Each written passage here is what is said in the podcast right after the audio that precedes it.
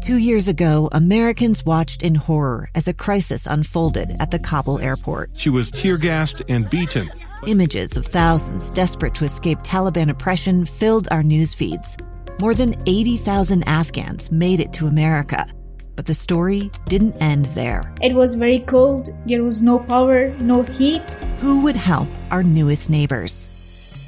I'm Andrea Smardon. In Stranger Becomes Neighbor, you'll hear the stories of some remarkable refugees who left their homes and their dreams behind only to start over from zero. Their only possession was three blankets. And you'll meet Americans who stepped up to help them. You want me to come when you deliver your baby.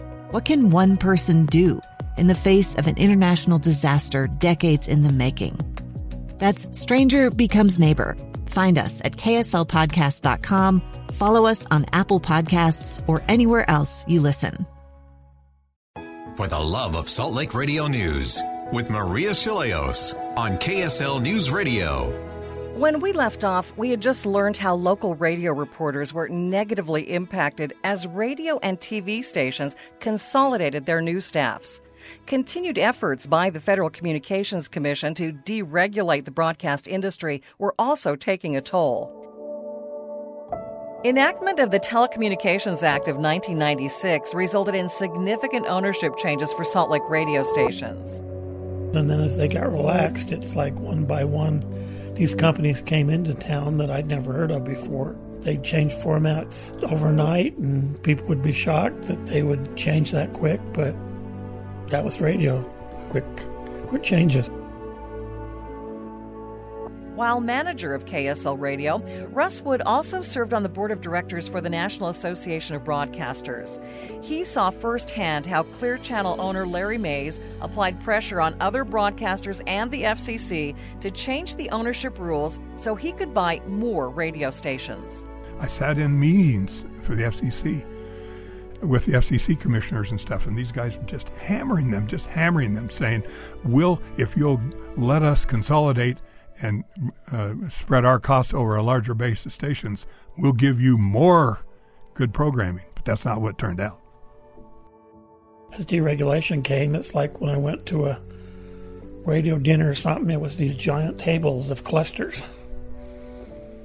and so I knew that DJs only stayed I think one time I figured it was 18 months was the average at a station in Utah for a DJ, before, you know, radio personality before they left to another station. But I soon realized they were all family because they all knew each other because they'd all, all worked here and there. And, you know, the exceptions were the ones that, you know, were like Tom Barberi that stayed at Cough, you know, forever and that sort of thing. But uh, KSL was interesting in that day because they they had so many legendary DJs. When I went to interview ones, I didn't know where to start. I mean, they were just like the whole day. There was just one DJ after another that I grew up with, thinking, "How these guys are just great." And then one by one, they all seemed to disappear.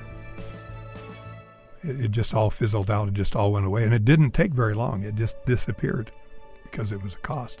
And so the news, the real news stations, were over here trying to figure out how they could control their costs to still provide and use the new technology and use good people and so on. By the end of 1999, four companies controlled 22 or 40% of the radio stations. More significantly, that meant the top four radio companies controlled the top 10 radio stations. That can be compared to 1994 when 46 companies operated the state's 84 stations. In 1998, Jacor Communications announced it was beginning another full-service news and talk station in the area. Standby newsroom. Ready to roll sounder. Cue talent. This is 570 K News. And good morning. It is 5 o'clock. This is Utah's Morning News. And, and we launched KNRS in Salt Lake City, which was then K News. I was partnered up with another great guy in, in town, and uh, his name's Bob Hendricks, and we were 570K News. We were Utah's Morning News with Hendricks and Hughes. News from tomorrow's newspaper. Now, 570K News is KNRS, Salt Lake City. The news starts now. Good morning. I'm Bob Hendricks. John Glenn will get his flying legs in shape today. We went to um, Kennedy Space Center when John Glenn returned to space, and we I interviewed Walter Cronkite, and I had Bob Crippen, who was the first astronaut, you know, in a space shuttle, and we had this amazing broadcast where we were sitting at in the ABC News building, two and a half miles from launch site, which is closer as close as anybody gets. We were piped in to launch audio, so from time to time we would uh, break into the conversations going on between uh, launch headquarters and the astronauts in the shuttle and listen into their conversations. Shuttle launch control at T minus two hours, 44 minutes and counting. We've got the Astro van um, stopping in Jake the Garn came and sat with us area. the hour before launch and walked us through everything that was taking place of all that. So we did some amazing things. But Hughes says he soon learned Jacor's investment wasn't about news, it was a strategic business move. They were, were happy to spend that money to see if they could draw some of the audience away from the perennial number one station in the market, KSL, to drop them in the rankings and move their other stations up. Nine months later, Clear Channel announced it was taking over Jacor in a $3.4 billion stock deal that included seven stations in Utah.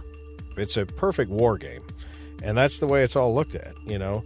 Uh, flank your opponent over here so that your troops can go through on that side, you know distract them on this side so you can do this. It, it really got to be more than just radio. It was a group war game, really. And eventually, the, the decision was made that they weren't getting enough gains for the money spent. And Clear Channel at the time, while they were gobbling up radio stations all over the country, started sacrificing workers with every change, with every acquisition, your whole Jacor staff was blown out, and then you'd get these Clear Channel people in. And even with Clear Channel, you'd go through different programs. There were a lot of different program director swaps, and they would just come and go. It was just this absolute fluid kind of organization. But yet, in the back of your mind, you knew all of these shifts, all these changes were taking place. Karen Hurst worked at KNRS as a reporter anchor when Jacor sold the station to Clear Channel. News now. Depend on it. LA police say it wasn't an accident, it was murder. So here we were in this huge, huge Clear Channel building with I don't know how many radio stations, but it was just it was funny. You would just one day you'd show up at work and they say, "Oh, did you see that they fired these two people and now these two people are here?" I mean, it was just like every day. What's going to happen? Clear Channel's purchase of KNRS caused dramatic changes in the coverage of local news. That's a huge shift to go from all of this live generated local, this great, great talking about what people of Salt Lake want to talk about as opposed to talking about what people in what corporate in San Antonio, Texas says you should be talking about. It also had a big impact on the quality and type of news that was covered. I walked into the studio one time and there was a big sign that said, Remember, it's only entertainment. And I thought that was so inf- offensive because I thought, you know, I think the role of of the newsroom was not to just churn out entertainment news. I, I, I felt like the newsroom had a big obligation to help our government, our democratic government, work. I mean, that's that's the whole purpose. That's why the free press was set up. Plus, there was a shift in the dynamics of news gathering. There was a different approach at news, and I think with these big companies and organizations that it just became a numbers game and it was like let's just squeeze every ounce that we can from our employees with as few employees as we can and and make it work Hurst was among a handful of reporters and three news talk hosts, including Tim Hughes, who lost their jobs in March of 2000 when Clear Channel stopped trying to make the news talk format work. It replaced it with a nearly all syndicated style of family values talk radio. Still to come on For the Love of Salt Lake Radio News.